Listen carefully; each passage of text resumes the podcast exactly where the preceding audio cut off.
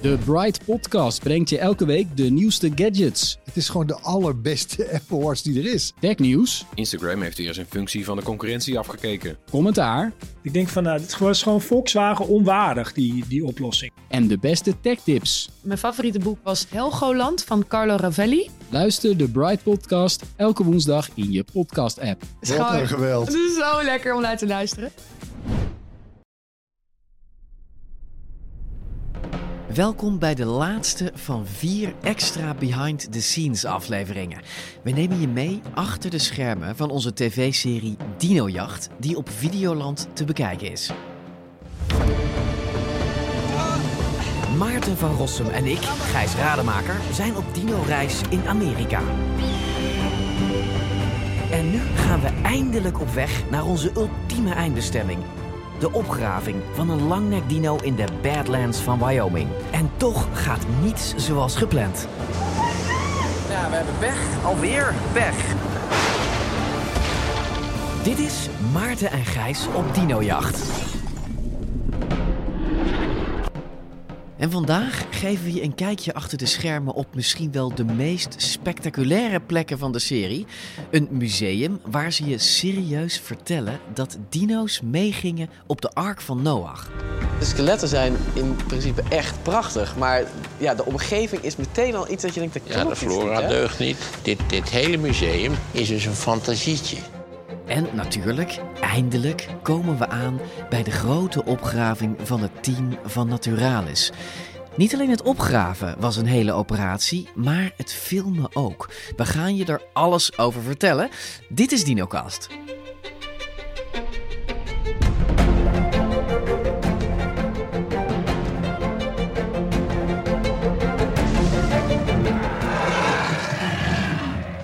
Voor we naar de opgraving vertrekken, maken we kennis met mensen die niet in evolutie geloven. Deze creationisten zijn strenggelovigen. Die beweren dat de aarde pas 6000 jaar oud is, dat God de mensen en de dino's schiep en ze dus tegelijkertijd hebben geleefd. Hier in Glendive, Montana, hebben de creationisten zelfs een eigen museum waar ze hun bizarre opvattingen prediken. We moeten even opletten, want het schijnt dat er een hele grote eh, T-Rex half uit het gebouw steekt. Ja, die is natuurlijk gevlucht voor die lulkoek. Ik zal het formuleren en jij gaat het met me eens zijn. Dit, dit was een bizarre en verwerpelijke plek. Jij noemde dit We zijn hier in een paleis van de waanzin, gebaseerd op een sprookjesboek. een paleis van waanzin gebaseerd op een sprookjesboek. Ja, dat is het. En dan ben ik nog vriendelijk over het Oude Testament natuurlijk. Want dat is het sprookjesboek wat ik eh, bedoelde. Het Nieuwe Testament houdt zich met heel andere zaken bezig. Ja. Maar goed, het, het Oude Testament is natuurlijk ook een scheppingsverhaal. En wat er, wat er allemaal op gevolgd is. Ja, dit is misleiding op grote schaal. Ja. Wat voor, kijk, als je er iets van af weet, dan eh, zie je wel, eh, heb je, word je niet misleid, zal ik maar zeggen. Want je weet er genoeg vanaf om een aantal zaken door te prikken. ja, en in mijn reisdagboek schreef ik... Al lang van tevoren had ik me op een bezoek aan dit museum verheugd. Ik wilde wel eens zien hoe ze dat scheppingsverhaal gingen volhouden. En, beter nog, met Maarten van Rossum zo'n museum inlopen... dat is sowieso garantie voor vuurwerk. Nou, dat werd het natuurlijk ook. Maar ik moet bekennen dat toen we daar zo rondliepen... de lol er al snel af was... Als je goed keek, dan zag je dat dit museum de wetenschap op een hele gevaarlijke manier ondermijnt en ter discussie stelt. Ons gesprek met de directeur van het museum verliep ook zeer geraffineerd. Hij was ook heel geschoold in het, in het verkeerd voorstellen van bepaalde... Die directeur waar we mee spraken. Ja, hij bleek er eigenlijk geen kloot van af te weten, maar hij deed net of hij er heel wat van af wist. En met als gevolg dat, dat, dat hij dat dus ook bij anderen doet en dan die mensen in hoge mate misleidt over de mogelijkheden van de C14-methode. dat was het mooie. Jij was niet weg te bluffen daar. En dat, ik- dat was duidelijk zijn truc. En dat werkte niet. Ja, het was hij deed net alsof hij er heel wat van wist. Maar steeds als je twee stappen verder redeneerde, bleek hij er eigenlijk helemaal niets van af te weten. Of in ieder geval überhaupt niets te begrijpen van datgene wat zij natuurlijk allemaal gecomprimeerd hadden in 6000 jaar scheppingsgeschiedenis. Ja, en dat, dat is het verneukeratieve van het hele verhaal. Is niet, niet dat het gewoon een sprookje is, maar dat, we, dat je een museum binnenloopt wat er state of the art uitziet. Met Ja, prachtige dino's. allemaal eh, kaas, ze hadden goede kaas. Er stond een Tyrannosaurus vanzelfsprekend, die zal er niet staan. Hè? Ja, maar dat is voor een museum. Het is, hier zat ongelooflijk veel geld in. En wat ze dan doen is ze presenteren ehm, eh, ook van de geologie, de tijdschalen. Ja. Het zag er allemaal fantastisch uit. En ze En mixen klopt een deel helemaal van de wetenschap. klopt helemaal niets mixen van. ze met religie. Ja. En, en dat is het. Dus Het is niet gewoon religie, het is een mix. Ja. En daarmee verkopen ze het. En, en argeloze bezoekers, die zien een museum. Als je door je oogharen kijkt, zie je gewoon een prachtig museum. Totdat je gaat lezen wat er echt staat. En dan staat er gewoon, wetenschappers zijn mensen. Mensen zijn dwalende zondaars is en die ook- hebben het fout. Het is de klassieke, het is ook maar een mening. Maar, en wij weten hoe het werkelijk zit, want wij hebben een boodschap van de Heer Ja. in casu het Oude Testament. Het gaat natuurlijk om een, een geloofsmoment. En, en, en dat betekent natuurlijk dat er geen evolutie is, want alles is door de Heer op één enkel moment geschapen. Ik vond die ark, die vond ik Ja, fantastisch. Die ark was ook vrij sterk natuurlijk. Dit is de ark, kijk. Daar staat Noah in de deur. Staat hij iedereen te verwelkomen, zie je? En daar zijn allemaal dinosaurussen. Daar stond dus een, een gebouwde maquette van een ark met kleine mensenpoppetjes. Ja. Die, die, die girafjes en olifantjes in, in Het gekke is dat je En die dino's ark- ertussen. Ja, het gekke is dat je bij die ark altijd die giraffen ziet. Dat is, schijnt de heres favoriete dier te zijn. Het Ja. is er altijd is er een, een giraffe-echtpaar bij. Ja. Maar dit keer er werden ze dus- als een scheet voor te planten, de giraffen. in, in dierentuinen kunnen ze gewoon niet bijhouden hoeveel giraffen er geboren worden. Maar het, het- ja, het is, als, je- als je van niks weet, is het enorm misleidend. Maar die T-Rex, eh, die, dino's, die zijn dus ook mee de ark opgegaan, zei die man. En toen ik hem vroeg, hoe doen ze dat dan? Ehm, want die dino's eten dan toch iedereen op? Nee, één, die dino's, ook die met scherpe tanden, aten geen vlees. Dat deden ze niet, dat is een Het misvatting. waren En- veganisten. ja, en het waren veganistische baby's. Het waren de only the baby dinosaurs. Die mochten alleen op de ark. En, en, en de dino's zijn daarna Oh, dus uitgestorven en dus afgemaakt door ridders. Ja, in de middeleeuwen. Ja. Ja, het, is, het blijft een verbijsterend. Waarom? Jij werd daar. Ik snap dat je daar geagiteerd van bent en dat je, dat je ge- geïrriteerd bent door die discussie. Maar ik, ik zat zelfs die avond nog met jou in een bar. En zelfs toen.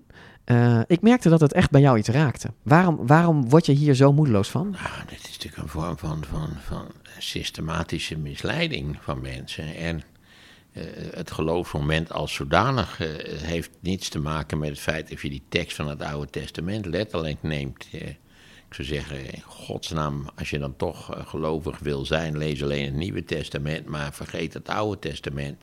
Wat sowieso een gruwelijke collectie wonderlijke verhalen is. Om met Maarten het hart te spreken, het Oude Testament is achtmaal zo gewelddadig en achtmaal zo dik als de Koran. Ik zeg het even met nadruk. Hè. Ja, dat is. Ik, de meeste mensen hebben het natuurlijk nooit gelezen. De meeste christenen hebben het ook nooit gelezen. Dus ze hebben ook de, de, de, ja, de, de, de monstruositeiten die er in dat verhaal voorkomen, hebben ze ook niet gelezen. Maar ik vind het. ehm, zoveel mensen denken nog steeds zo en geloven dit. Ja. Eh, in de VS is het 4 op de 10. In Nederland weet ik veel, maar eh, ook een behoorlijk scheppen- percentage. Precies, het scheppingsverhaal wordt door tal van mensen ook serieus Maar genomen. wat zegt dat eh, over eh, dat, Dat zoveel zegt mensen vooral anno... iets over de ingrijpende stomzinnigheid van de mensen zelf. Omdat ze zich heel gemakkelijk zo zouden kunnen oriënteren en hun gezond verstand zouden kunnen gebruiken. En dan zouden beseffen. Ja, ik weet niet of zouden ze ook nog steeds denken dat de zon om de aarde draait. Dat vraag ik me even af trouwens. Wij liepen daarna, liepen we in Glendive rond. En ehm, dan pols je een beetje hoe mensen erover denken. En de journalist die ons interviewde ehm, voor, dat, Ja. voor dat suffertje, dat, die geloofde dit. Maar ook Cowboy Phipps was niet. eh, Nee, precies, cowboy. De zou- man die zijn best hele kunnen, leven... Het zou toch best kunnen. Dus even de man die zijn Ja. hele leven dino-skeletten opgraaft, die zei dit. Ja, Cowboy Phipps. Sturen kon hij, maar denken niet. Ongelooflijk. Echt ongelooflijk. En het is natuurlijk een tekortkoming van het onderwijs. Ja. Waar men dus toch de hele zaak met fluwelen handschoenen aanpakt, omdat het voor velen kennelijk toch als kwetsend wordt ervaren. Dat niet de heren deze hele club eh, 6000 jaar geleden in elkaar gesleuteld heeft. Als kwetsend wordt ervaren. Dat is wel het woord, ja. Ja, Maarten zegt, ze pakken de zaak daar met fluwelen handschoenen aan. Nou, dat hij daar gelijk in heeft, dat ga ik je laten horen. Ik kan je laten horen hoe gevoelig dit ligt. En ik zeg daar van tevoren even duidelijk over. Denk hier niet te simpel over vanuit je Nederlandse leunstoel.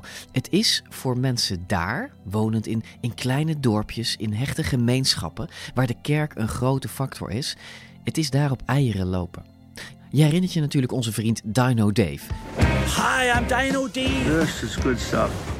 In aflevering 2 gingen we met hem op jacht in Makoshika State Park en we vonden een enorm dinobot. This is truly one of the largest bones I've ever seen anyway. I got I got like jitters again because I mean you just It, we it's so hot, but I have jitters. Dino Dave geeft ook les op een lokale middelbare school. Bijvoorbeeld in biologie en evolutie. Nou, ik vroeg hem eens naar dat Creationistenmuseum in zijn stadje. A lot of people in, in, in, in your town, in Montana, in the United States, they actually believe those creationist ideas. Isn't that hard for you?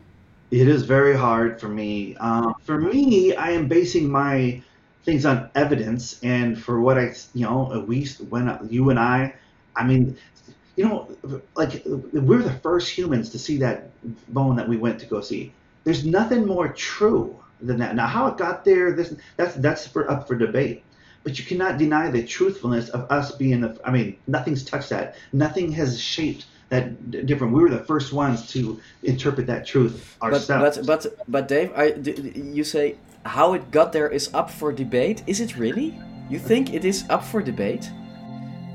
Ja, je hoort Dino-expert Dave, die van alles weet over evolutie, is onmiddellijk op zijn hoede. En onmiddellijk heel politiek. It's up for debate. Nou, het laatste wat ik wil is hem in het nauw drijven. Dus Um, I, I, don't- I don't want you to take sides because immediately you're. I see you change. You see, you're choosing your words more carefully because it's a sensitive subject in the world you live in, right? But could you Yeah. tell me why? Why it's so sensitive? Yeah, because I mean, I don't want to upset someone because I mean, what do I know? Who am I? I mean, I mean, I, Well, I you're a guy knowing knowing about dinosaur science. You know a lot. You're a biologist. then in the world of paleontology, we know nothing, and in the world of the whole universe, we still know nothing. Um, we're like a, you know, um, so it's hard for me to to say. zo gevoelig ligt het dus. Nou, laatste vraag dan. Hoe geef je hier invulling aan als, als leraar op een plattelandschool? Hè, waar leerlingen zitten met hele verschillende visies op leven en evolutie. Nou, daar heeft hij toch wel een manier op gevonden. And then I say to him, well, I'm going to show you one point of view. Maybe it can be both. Maybe it not. But I'm just going to show you the scientific point of view. You make your own decision. That's how I do it. I th- yeah, well, it's not a bad way to deal with uh, with such different views. Being a teacher. Just education, and that's part of what I, I love teaching. I have uh, they get an extra dose in biology class of uh, history of life with me, and it, and I really delve into evidence of the you know of because of we have fossils of this evidence. We they really get a good taught um, taught well on the history of life, and I think it's just education. You know, we just we just don't we're just not educated enough on paleontology. Dankjewel voor je openheid, Dino Dave.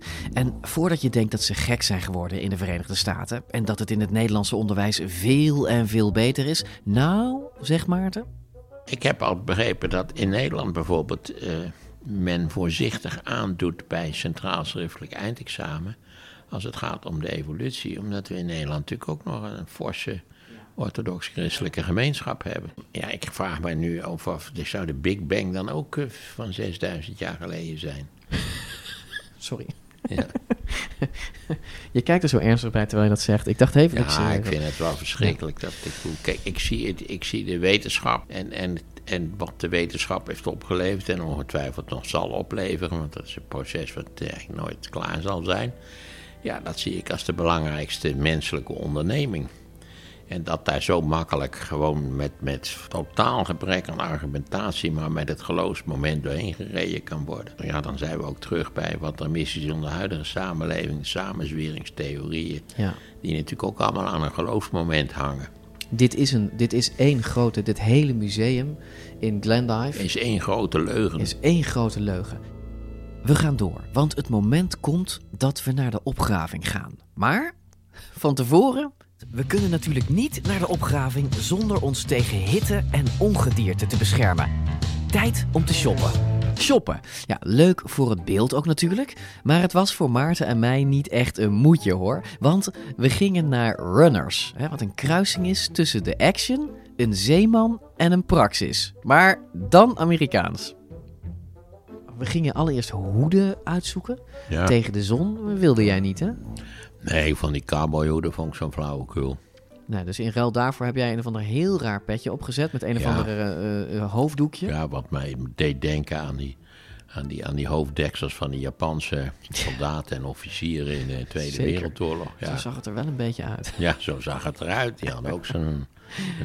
Het gaat erom dat je nek bedekt is tegen zonnestralen. Het was heel functioneel. Er was, het was ook geen... Het, was heel, het staat idioot, maar het was een heel functioneel petje. Maar dat vind ik fascinerend, want wij verzekerden jou allemaal met z'n allen dat die cowboyhoeden jou beter stonden dan dat petje. Ja. En dan toch doe jij dat niet. En dan wil je toch dat petje. Nee, want ik, ik heb altijd een vage achterdocht. Ik poeste tegenover mannen met, met modieuze hoeden. Ik denk altijd, oh jee, verschuilt de zuchten in potentie achter.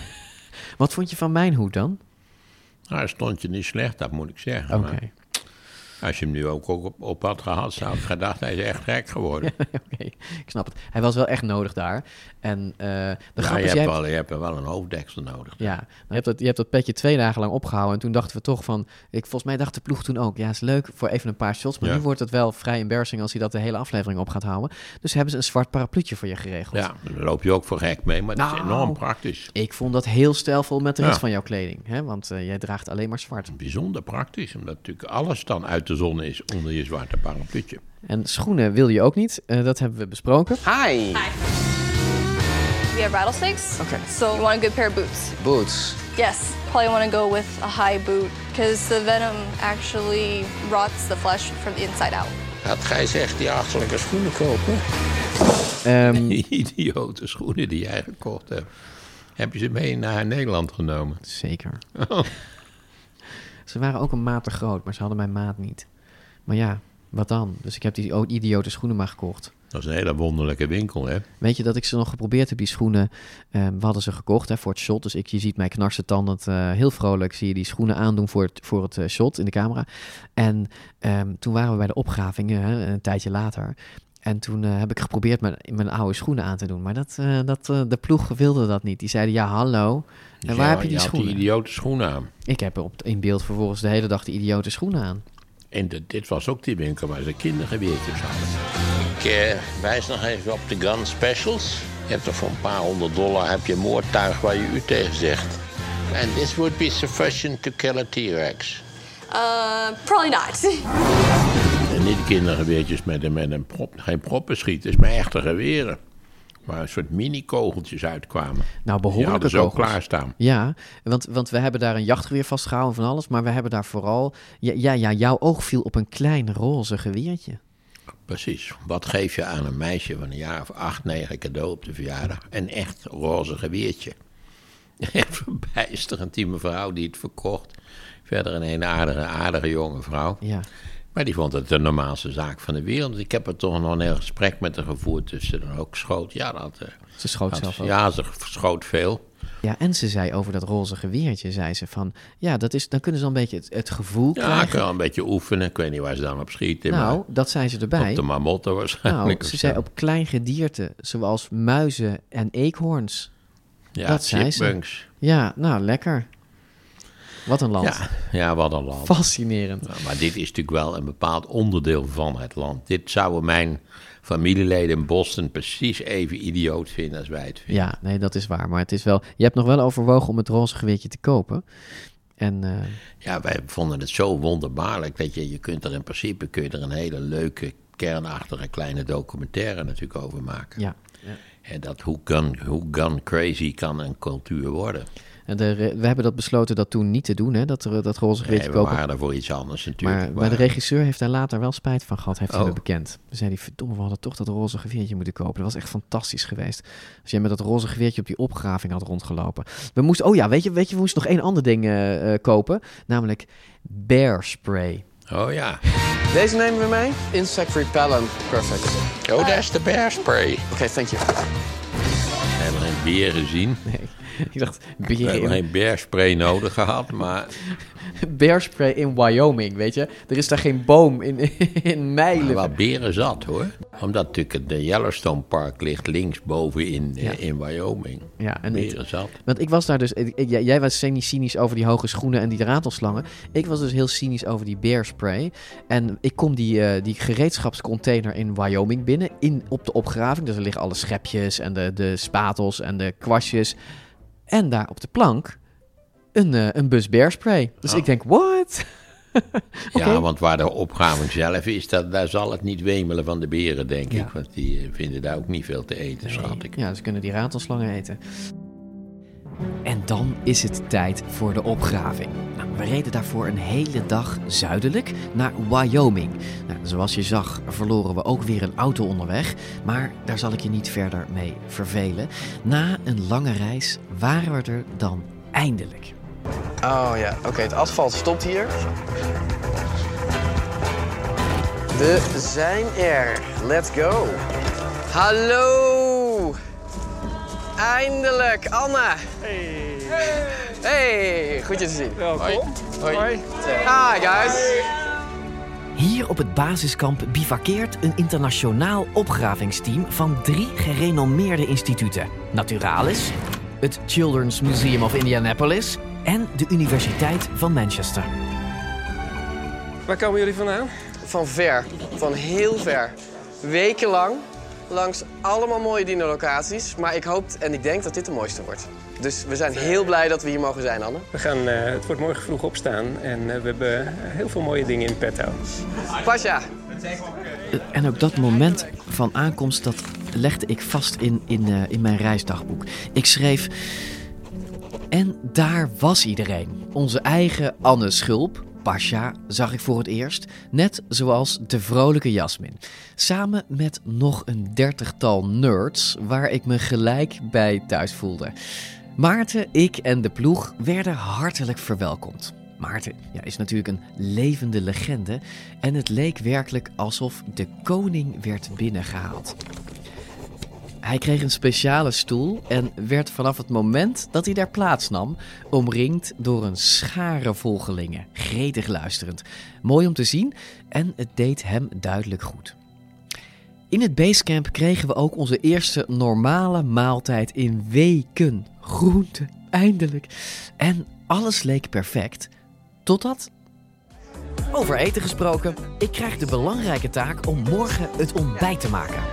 Samen met Anne. Ik denk dat dat wel een goede combinatie is. En hoe laat is dat? Vroeg. Hoe vroeg? Ja, het hangt er nu een beetje vanaf of die storm achter jou eh, ons goed gaat raken. Maar normaal, acht uur weg. Dit is een nasty storm. Dit wordt een vervelende, want ik kan de bergen niet meer zien. Oh. Ja, we gaan schuilen. De wind was ineens opgestoken en woei de tenten plat.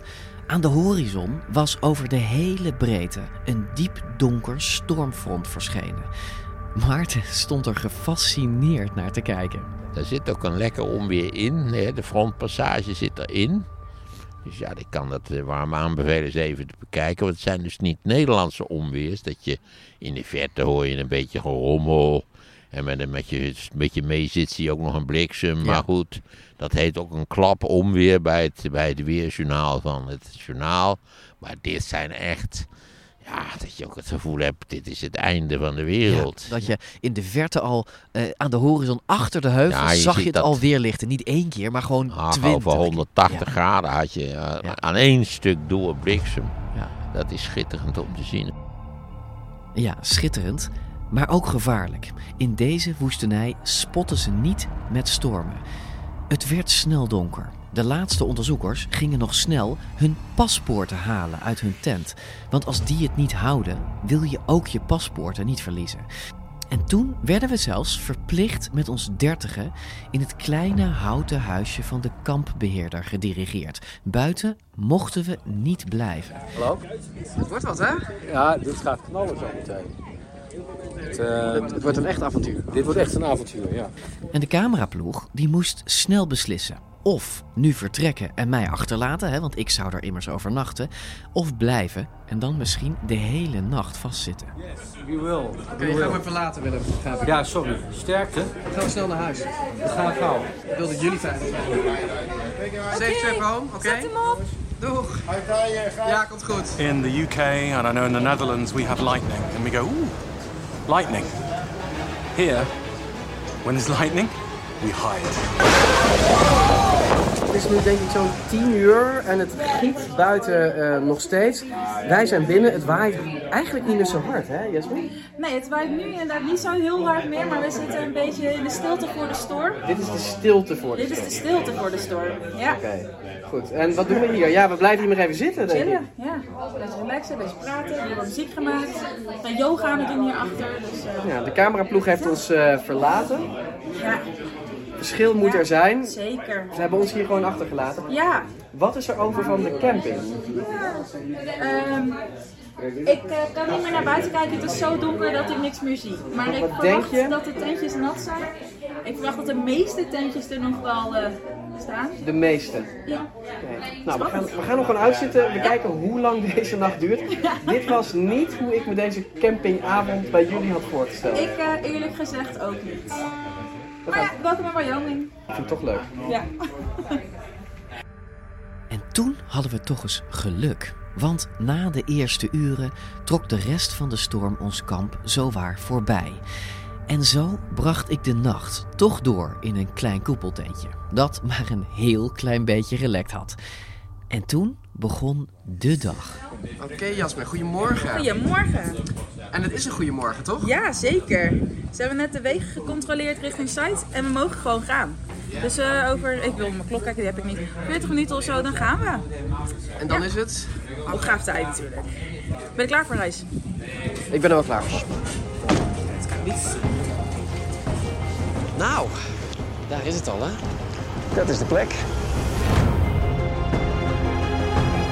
We zijn er. Dit is de Jurassic Mile. De gigantische dinosaurussen, die hier al onvoorstelbaar lang verborgen liggen, leefden namelijk in het Jura-tijdperk. Zo'n 201 tot 145 miljoen jaar geleden. We duiken dus heel, heel diep de geschiedenis in. Je, je wordt meegezogen in de vibe bij zo'n opgraving. En dat vind ik echt legendarisch. Dat zijn een stel jonge mensen, super gepassioneerd, die daar in de brandende hitte aan het graven zijn. Ja, en, die, en je hoort het ze ook uitleggen in de serie, die zeggen: Dit is schatgraven, elke keer weer. Dit is dat het zo bijzonder voelt. Daar, daar moet je echt even je hoofd voor aanzetten, zeg maar, door je te beseffen en echt te denken als je daar bent: wat gebeurt hier nou? Ze zijn hier iets aan het blootleggen, wat nou misschien wel 100 miljoen jaar geleden in de grond zat. Dat moet een gigantisch beest zijn geweest. Dat heeft hier rondgelopen. Als je, als je daarover na gaat denken. En als mensen je dat gaan vertellen en je meenemen in dat enthousiasme. Ja, dat is mindblowing. Ja, dus je, je graaft niet alleen een dier op, je graaft ook geschiedenis op en je graaft kennis Ja. op. En dat is, dat, is, dat, is, dat is natuurlijk het mooie. Ja, voor Carla en mij was het heel bijzonder om daar te zijn. En Maarten zou Maarten niet zijn als hij daar natuurlijk niet totaal anders over dacht. Laten we realistisch zijn. Het was retende warm. Wat was het te zien? Een hele grote kuil met zand en steentjes erin. Ja. Waar een heleboel, eh, laten we zeggen, adolescenten bezig waren met schepjes eh, en, en, en mesjes iets te doen. Niet bepaald op een opwindend beeld. Maar ik geef toe, er lag ook een heel groot bot. Ja, je kon goed zien dat het een bot was. Ja. Het was volgens mij ook een bovenbeen of zo van zo'n sauropode. Dat was een forse bot. Ja. Maar daar vond ik jouw enthousiasme wel. Ik moest jou een beetje dempen eigenlijk. Nou ja, dat, dit, je hebt het gewoon over de naturalis. Er, zat, er lag een, een ruggen, een, een, deel van de staart lag daar. Botjes achter elkaar en een deel van het bekken. Jij zegt een hoop zand met mensen met schepjes. Ja. Het is een unieke naturalis opgraving waar een, waar een team bezig is een langnek voor het eerst een 150 miljoen jaar boven de aarde te tillen. Ik vind dat gewoon een fantastisch proces. En dat, dit was voor mij eh, echt een bucketlist ding. Ik wilde dit zo graag meemaken en ik wil dit zo graag in het echt zien. En eh, jij hebt die emotie er niet bij. Jij, jij vindt het, het, ehm, het proces heel interessant. En nou, het draaien van tv-opnames bij zo'n grote opgraving was me ook nogal een interessant proces. En ik doel dan dus niet op het proces waar Maarten blij van wordt, hè, zoals welke tools gebruiken ze, hoe halen ze die botten eruit. Nee, ik doel op het draaien zelf. Iets wat niet helemaal vanzelf ging. En ik zal je meenemen achter de schermen. Misschien dat je onze stress van dat moment dan een klein beetje kunt meevoelen. Je loopt natuurlijk teams voor de voeten. Er werken daar drie Ja. teams van drie musea. En die, het is niet dat hij nou de hele set heeft. Het is geen filmset, Nee. het is een opgraving. Dus ja, zij willen natuurlijk gewoon doorgaan met hun werk. Hè? Ze hebben een andere agenda dan wij. En natuurlijk willen ze graag meewerken en willen ze graag vertellen over hun werk. Maar kijk, wij waren natuurlijk niet de enige filmploeg daar. Er liep ook een ploeg rond van de BBC. De, de BBC groef niet, maar zat wel eh, de halve dag in een tent naar die botten te kijken. Ja, ja daar komt het. Ze waren ook al aan het filmen. Maar de BBC was daar ook. En die zijn echt, nou ja, twee jaar lang ongeveer alleen maar op die opgraving aan het filmen. Dus die ploeg die vraagt ook heel veel eh, eh, van ze. Eh, dus dat betekent natuurlijk dat eh, te- terwijl de jongens en meiden van Naturalis lekker willen gaan graven, wij de hele tijd zeggen: kan je nog een beetje opzij? Of kan je dit? Of kunnen we dit nog even? En dan wil je nog een keer aankomen lopen. En, en dit is dus een samenwerking van verschillende internationale musea. Die hebben daar samen een gigantische opgraving met inderdaad twee verdiepingen. Boven was Naturalis bezig met de Allosaurus. Beneden werd ook een Allosaurus opgegraven door de Britse ploeg. En daar lag die langnek. Ja. De BBC had daar het, eigenlijk het alleenrecht. Die hadden daar weken gereserveerd om deze opgraving. Wat ook wel aangeeft hoe belangrijk deze opgraving is. Laten we wel zijn. Maar wij kwamen daar als ploegje uit Nederland. Ehm, we hadden natuurlijk wel, eh, ze wisten dat we kwamen. Maar we moesten ons daar wel eh, echt invechten. Wij wilden die sauropoden beneden zien. Maar dat was BBC-domein. Dat was een beetje een kortsluiting dat dat toch niet, niet adequaat geregeld was. Ja, eigenlijk. de vraag is of het van tevoren zo Of goed zich geregeld gerealiseerd zijn. hebben dat, dat Ja. we dat samen aanwezig zouden zijn met die BBC-ploeg. Ja, maar ze deden heel schappelijk hè, op locatie zelf. Het is heel vaak als je, als je elkaar daar van tevoren mailt en eh, dan is het allemaal official. En als je daar bent en je spreekt gewoon met de, de hoofdregisseur Ja, van de BBC, die zegt: hey. En, en, Ja, en, dat is het verschil natuurlijk tussen het kantoorpersoneel en de mensen die eh, Ja. eh, op de grond iets doen. Dus stel je voor, een opgraving waar verschillende teams op verschillende niveaus aan het diggen zijn om, om allosaurussen en langnekken naar boven te halen. Met twee camerateams uit verschillende landen en dat dus in de blakerende hitte.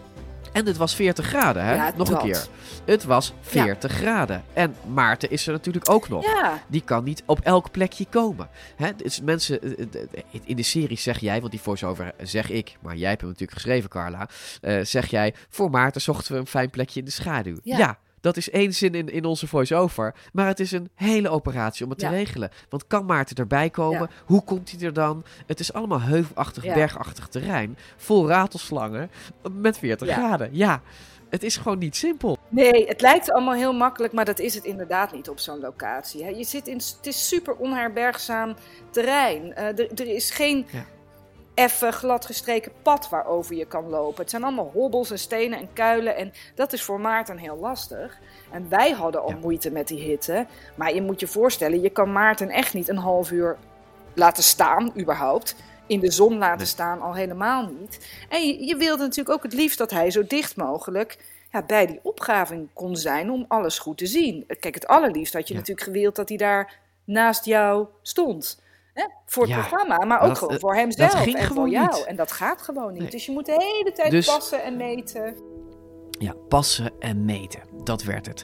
Maar dat kan tegelijk met genieten. En het werd een mooie dag. Wat een gebied, Jasmin. Ja, vet hè.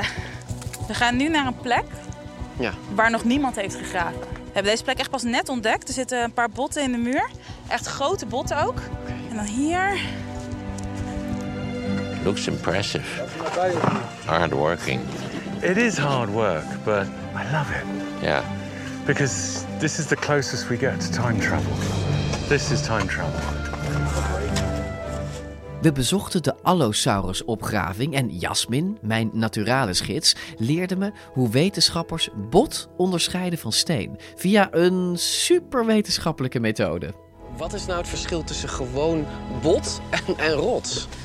Nou, je kunt een stukje steen pakken als je wil. Nou, plak de schone stukjes tegen je tongen. Ja, dat werkt niet, hè? Nee. Pak nou eens een van die roze stukjes.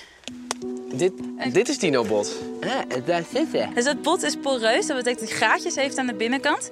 En als je hem tegen je vochtige tong houdt, dan trekt hij vaker en dan blijft hij zitten. Het bot is poreus, ook na 150 Ook na miljoen 150 miljoen jaar nog, ja. Ja, Jasmin leerde me nog dat je fossielen op je tong kan leggen. Hè? Dat is, Ja, dat is, was nieuw voor mij. Dat is, was ook nieuw voor mij, dat is, dat is echt zo.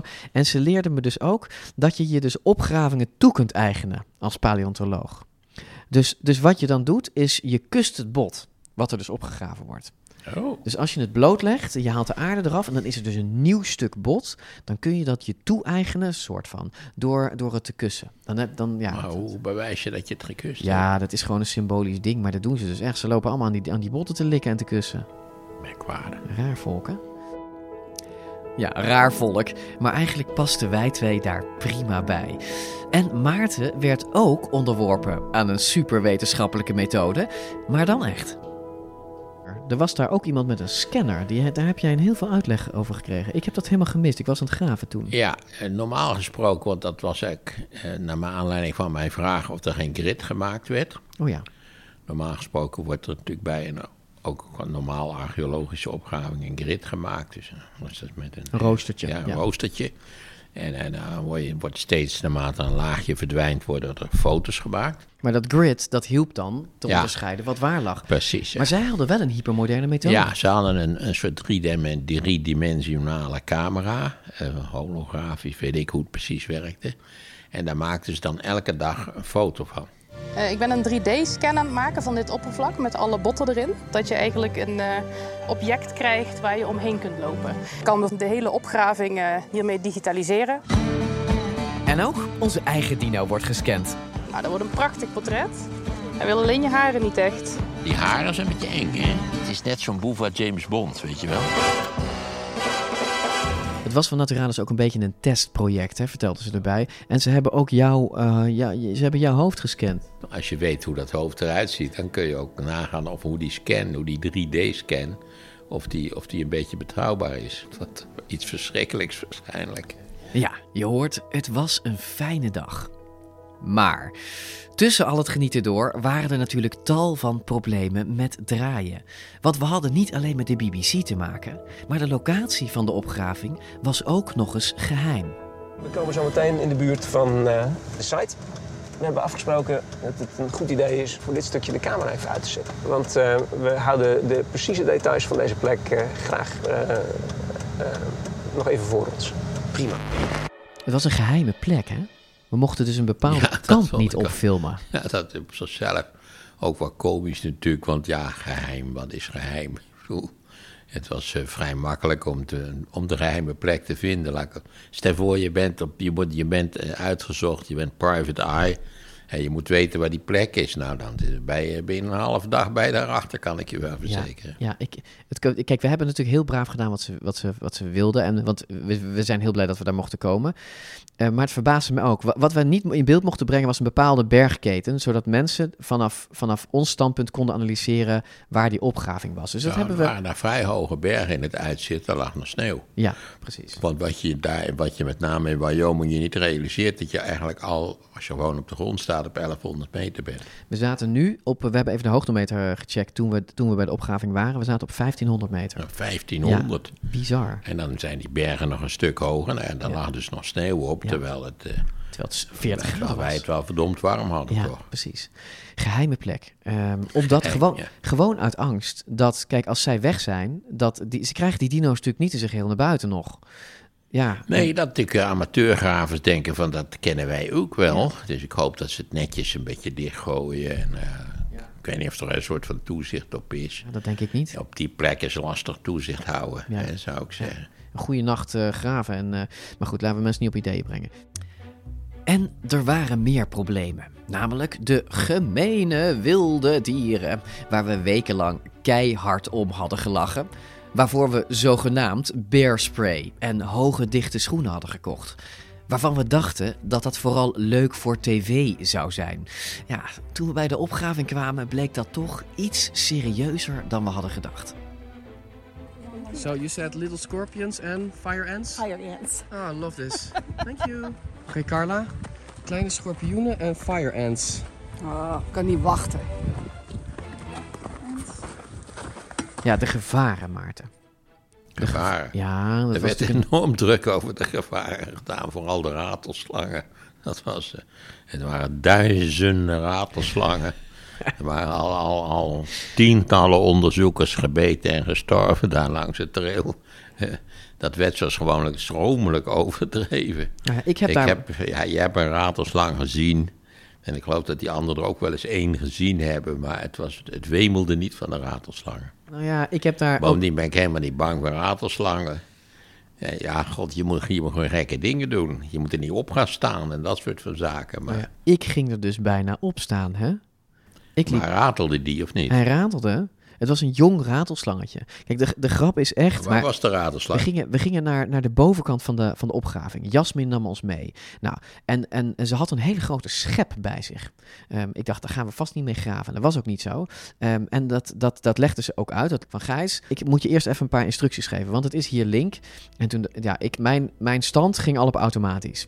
Ik dacht, yeah, oké, right. We doen dit even voor de film. Dat vindt de regisseur leuk. Dat vindt de ploeg leuk. Vindt Videoland leuk. Lekker spannend. Want we doen al twee weken, doen we alsof er allerlei ratelslangen zitten. tientallen er zit natuurlijk geen enkele ratelslang. Niemand heeft een raad. Ik heb nog geen ratelslang gezien hier. Dus ik luister heel braaf naar Jasmin.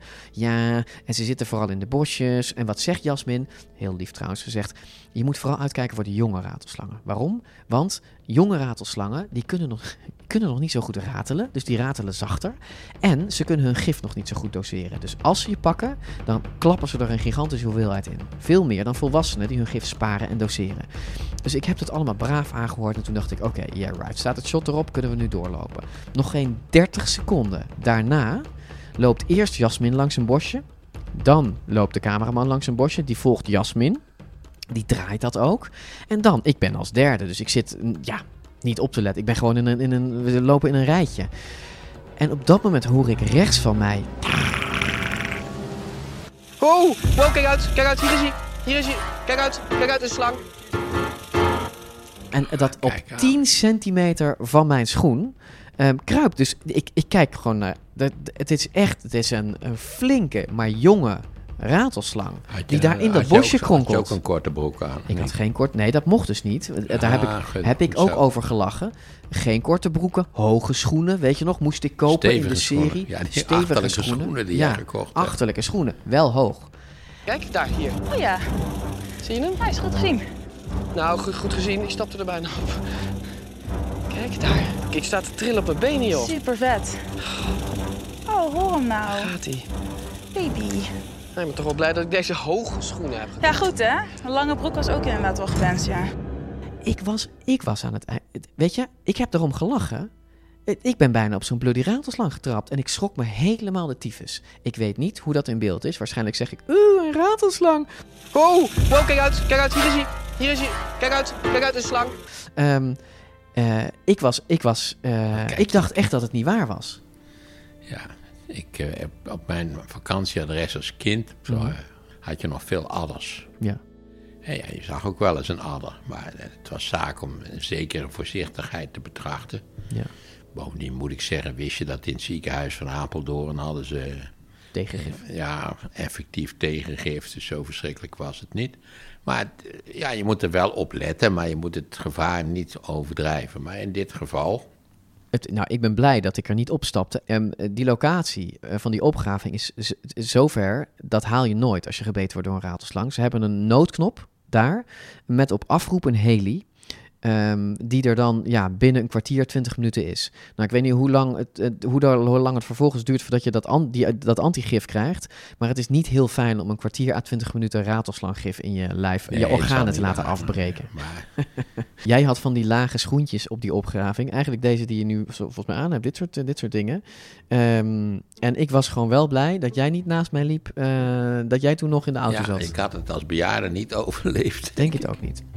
Een Ehm, jeugdig ratelslangetje. Ja.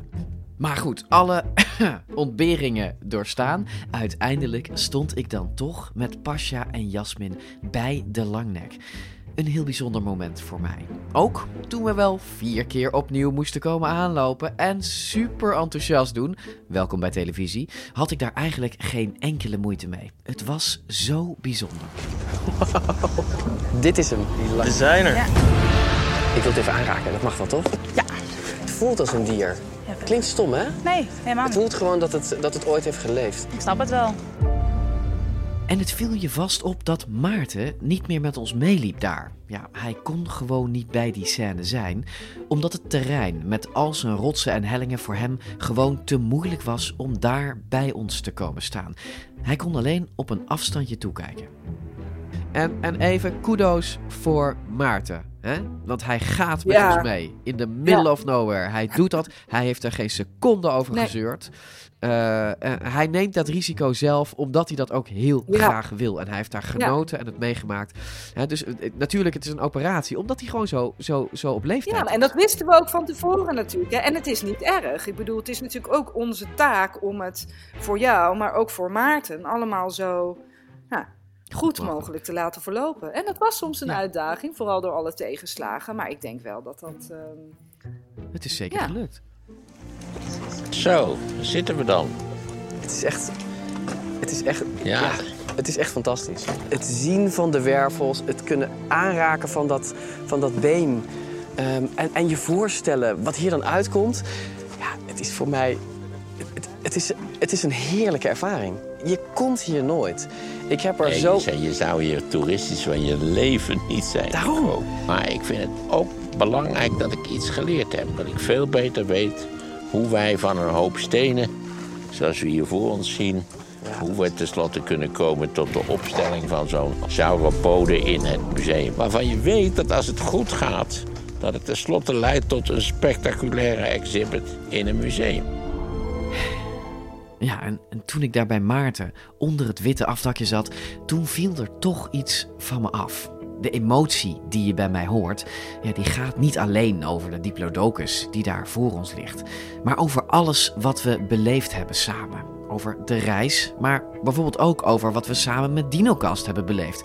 Ja, en Maarten zal natuurlijk nooit openlijk eh, liefde terugbetuigen, maar toch, als je goed luistert, weet je, voor mij is dit echt een jongensdroom die, eh, die uitkomt. En ja, deze droom, want dat is het echt. Dat ik die met jou mag beleven deze afgelopen weken, ja, daar ben ik ontzettend dankbaar voor.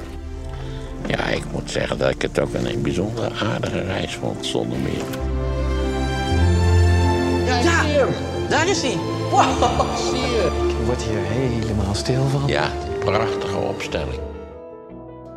En zo kwam er bijna een einde aan onze ongelooflijke dino-reis.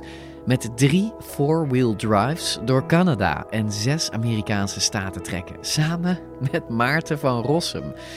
Tussen alle hectiek en bizarre omstandigheden door, beseften we allebei wel hoe bijzonder dat was. Want dit was misschien wel Maartens laatste reis naar zijn Verenigde Staten. Hij is natuurlijk onverslijtbaar, maar wel oud. Dat weet hij zelf ook. Ik denk bij alle reizen, het zou mijn laatste reis wel eens kunnen zijn. Ik heb bij alle auto's die ik de laatste tien jaar heb gekocht gedacht... het zou mijn laatste auto wel eens kunnen zijn. Maar hoe, hoe, ga, hoe sta je daar dan in? Dat je, dat, je, dat, dat, je, dat je in de VS bent en dat je Nou, denkt... Als je er eenmaal bent en je bent bezig, dan denk je daar verder niet zo aan.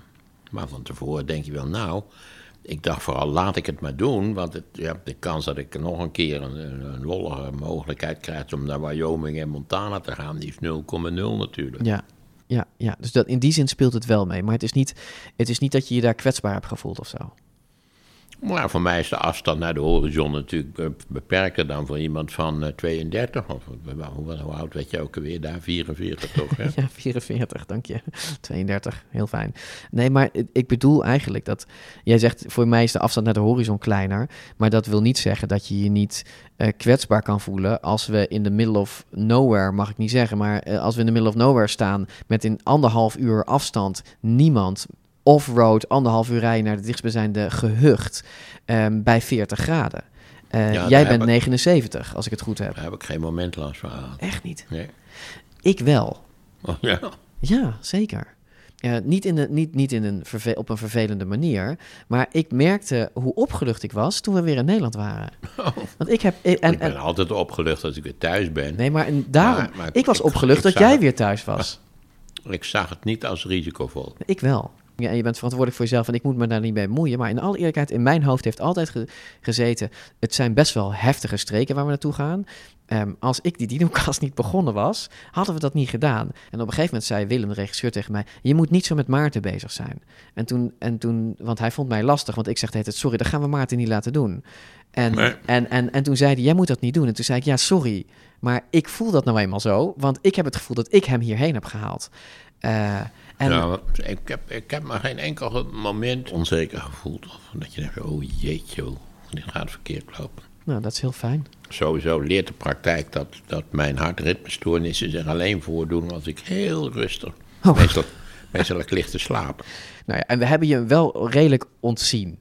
Eh, Geweldig. zodat jij op de momenten dat je, dat, je, dat je er was, gewoon kon knallen. En dat is gelukkig gebeurd. dus dat ik ging ben allemaal goed. heel goed ontzien, ook met dat koffertje. Dat koffertje, het koffertje.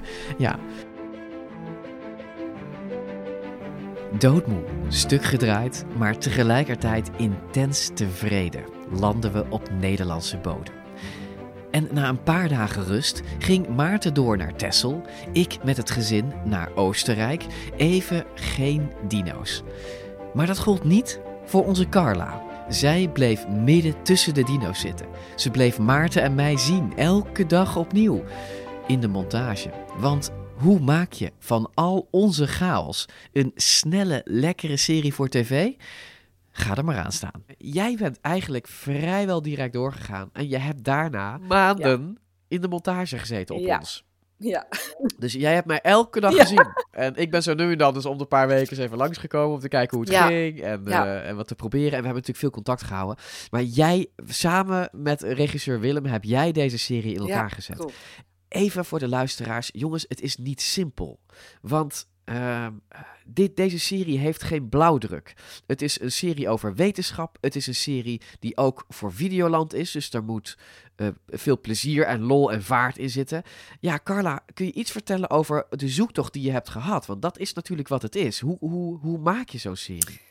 Ja, kijk, je, je, je bedenkt natuurlijk van tevoren wel een plan. Hè? En ons plan was duidelijk. We gingen vier afleveringen maken en die vier afleveringen hadden vier verschillende thema's. Dus je wist wel ongeveer welk onderwerp in welke aflevering zou komen. Ehm, ja, en dan ga je, en dat is gewoon echt trial and error.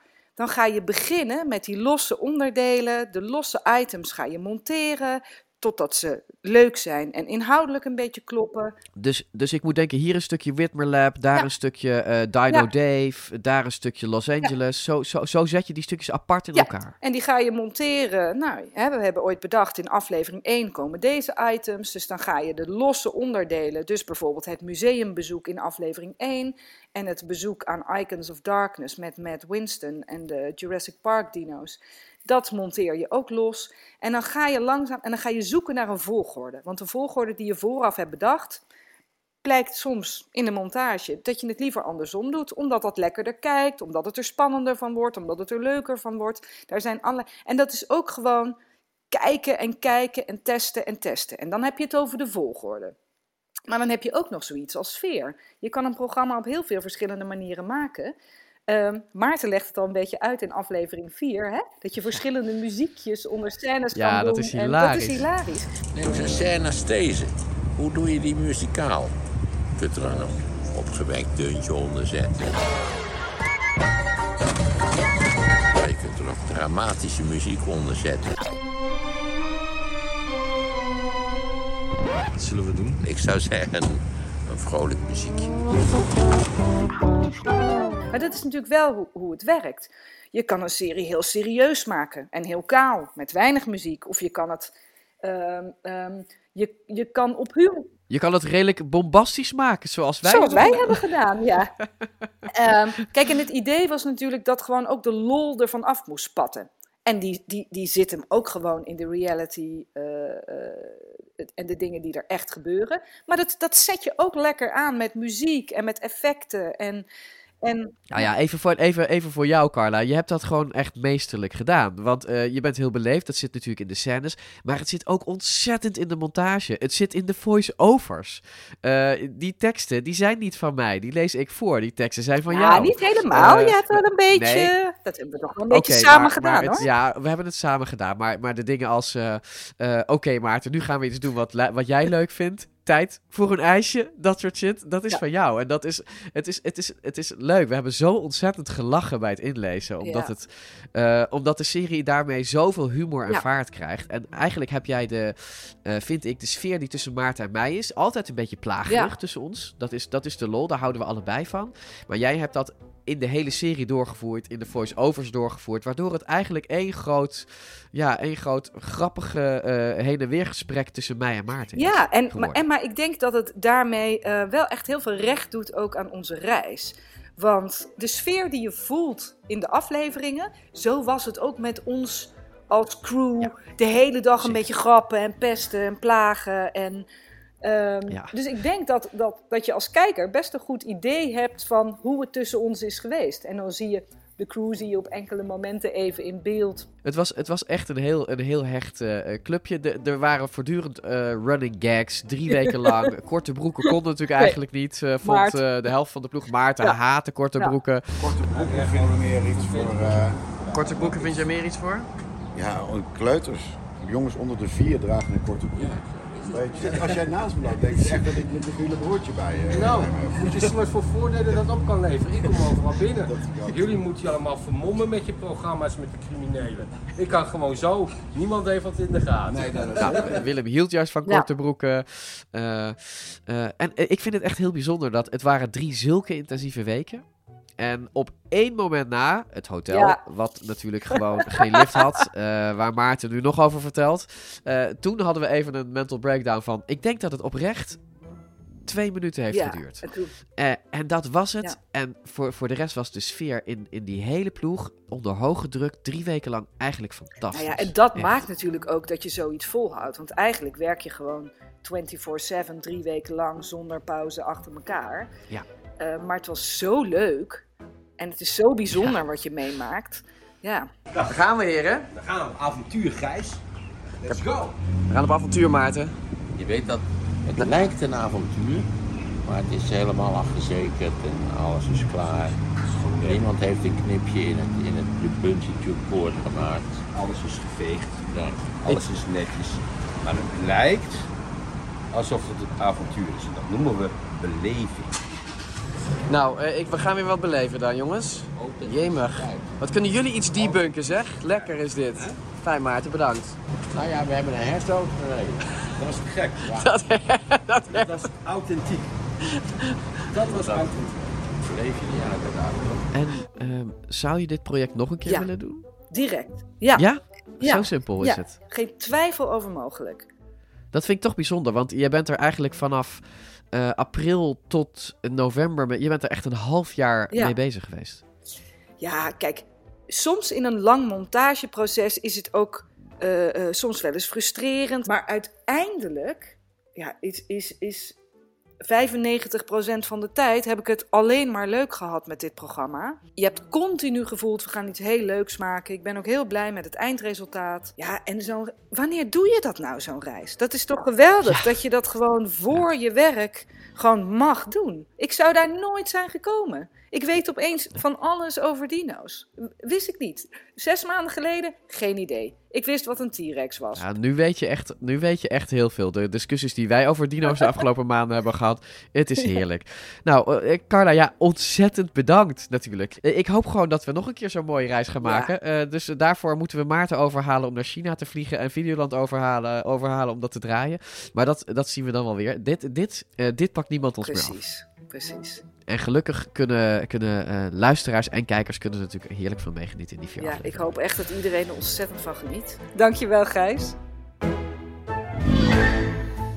Maarten, wij gaan dit gesprek beëindigen. Eh, ik heb je al gezegd hoeveel ik van je genoten heb. eh, deze, Ik vond het deze een hartstikke reis. leuke reis. Ja. Zouden, we, zouden we dit nog een keer doen? Als, als Videoland belt, vliegen, misschien zou ik toch vragen om een Kunnen we niet iets met, met schepen doen of zo? Oh, ja. Maar goed, de vraag is of je dat zou tegenhouden. Ik denk, ik denk eerlijk gezegd niet. Nee, als het comfortabel kan en makkelijk kan. En, en, nou ja, dat zegt iets over de moet het mogelijk zijn. Maar eh, je kunt ook in Europa natuurlijk een topreis maken. Ja, dat is waar. Laten we hopen dat het, eh, dat het kan. En ehm DinoCast seizoen 2 is hiermee echt helemaal afgelopen. Ehm, ik heb al een paar afspraken staan voor seizoen 3. In ieder geval over Spinosaurus. Spinosaurus. Ja. Ja, grote, als al dan niet zwemmende dino met een grote zeil op zijn rug. Heel Oh, populair door Jurassic Park. Groot, net zo groot als T-Rex of nog groter, begreep ik. Oh. En we gaan daar met Jasmin over praten. En jij en ik eh, zijn ook uitgenodigd om de nieuwe T-Rex Experience eh, mee te maken, die Naturalis heeft Ja, gebouwd. had, eh, had de ding is het over. Anne. Ja, daar was ik wel benieuwd naar. Ja. Waarschijnlijk ook weer met de bekende brullende geluiden. en Ja, zo. ongelooflijk. Ik, ik zeg, dat ondergaan wij samen ook in het nieuwe seizoen. En ondertussen, ehm, we hebben weer wat tijd. We hebben weer wat maanden over. Ik ga allemaal bizarre plannen over nieuwe dino's maken. En die gaan we weer meemaken voor DinoCast seizoen 3. Ik heb er nu al zin in. Ja, dat, moet, het kan makkelijk voortgezet worden, toch? Zeker. En daarna doen we dan toch die over insecten en koppoten. Koppotig, ja. Ik ga even bellen aan naar mijn lieve echtgenoot. We zijn weer te laat. Ja. Jezus. Oké, we lopen uit. Dit was erg. het. Dit was DinoCast seizoen 2. Maarten gaat bellen. Oei. Dat hij later komt. Het wordt leuk. Mensen, dank jullie voor het luisteren. En tot snel. Ja, ik zit er al tussendoor te kletsen. Maakt niet uit. Doei.